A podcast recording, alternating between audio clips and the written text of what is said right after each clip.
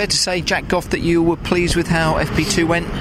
Um, yeah, it's pretty good. I mean, the car wasn't 100% where he needed to be. Um, and I made a couple of little mistakes in the lap as well. So I know we haven't really shown our hand truly what we can actually do yet. I don't think. I think there's probably another temp or two in there. So we know that everyone else has probably got a few temps up their sleeve as well. But you know, track limits is a thing we've got to keep an eye on because you know you only have to put your wheel slightly over, and they're uh, pinging you for track limits, which is good. You know, that's what it's got to be. It's got to be consistent and make sure everyone's penalised if they need to be. And everyone keeps looking up at, to, to the skies. I saw you just a second ago with some colleagues looking that way. The weather could play a part, couldn't it, this afternoon? I'm not fussed if it's wet or dry, as long as it's one or the other, and it shows its hand pretty early on because it's annoying when it's lastminute.com and you know you're going out and the track's dry. And you know we had it in Knockhill where I crossed the line and my last lap was P2, and then because I crossed the line one of the first cars.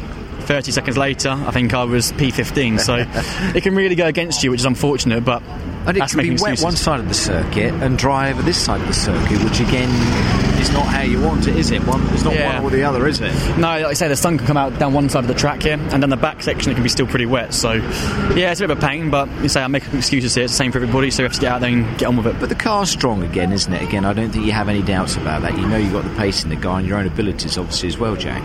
Yeah, this track realistically on paper isn't one of our strongest. You know, we're in a hatchback here um, compared to the cars that are saloon. You know, this saloon car should be faster, a bit slipperier through the air, but.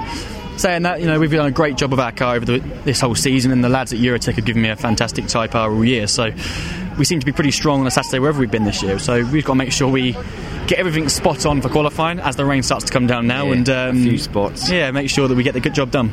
Off of what you're saying, then top ten would that be accepted? No, not really. No, top five. Yeah, exactly, So I yeah. keep going down to poles. Yeah, shall I mean, pole's obviously what we're aiming for, but um, we know it's going to be pretty difficult. We've got Tom, who's got a very quick car. Again, it's slippery through the air compared to us, but we'll be certainly going for pole position. Uh, anything outside the front two rows, I'll be pretty disappointed with. But you know how competitive it is here, and I think if we lose a tenth, I think we're down in like P10. Yeah. So, like you say, it's very, very small margins, and we've just got to make sure we get our side of the garage absolutely spot on, and make sure I've got no excuses left on the table. and then not worry about anybody else. But we wish you well. All the best in that qualifying this afternoon, Jack. Top Cheers, mate. Thank Cheers. you. Thank you.